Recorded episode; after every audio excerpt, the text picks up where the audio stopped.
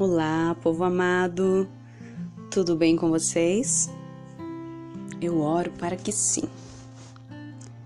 Vamos ler hoje em Salmos, capítulo 103, versículo 1, 2 e 22, que diz assim: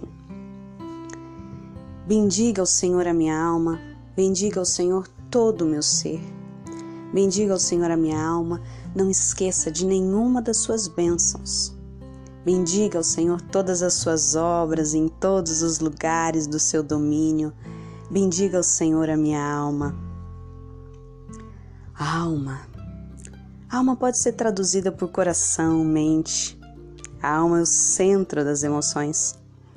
Vemos neste texto o salmista dando uma ordem às suas próprias emoções, ao seu pensamento, à sua alma. Ele diz: bendiga,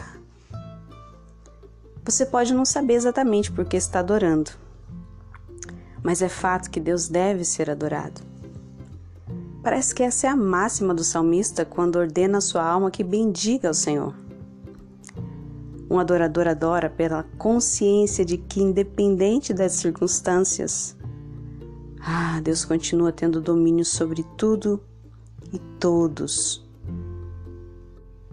E mais, não se trata apenas do seu poder, mas o fato dele se importar.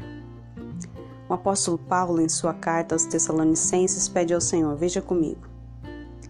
E o mesmo Deus de paz o santifique em tudo, e todo o vosso espírito e alma e corpo sejam plenamente conservados e irrepreensíveis para a vinda de nosso Senhor Jesus Cristo. 1 Tessalonicenses 5:23. Ou seja, a totalidade do ser consagrado ao Senhor. Por isso, não deixe para adorar o Senhor, não espere para obedecê-lo apenas quando tudo estiver bem. Mas siga o exemplo do salmista. Quando as coisas não parecem favoráveis, ordene a sua alma, a sua vontade. Bendiga.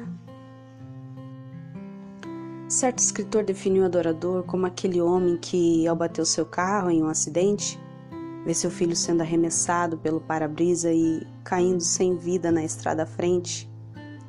E ao se deparar com esse cenário, ele pega seu filho no colo e afirma: Deus deu, Deus tirou, bendito seja o nome do Senhor.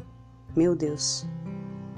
Confesso que eu não sei como eu agiria diante de tal situação, mas eu peço ao Senhor, sinceramente, que seja encontrado aprovado em meus caminhos, mesmo diante da mais terrível provação.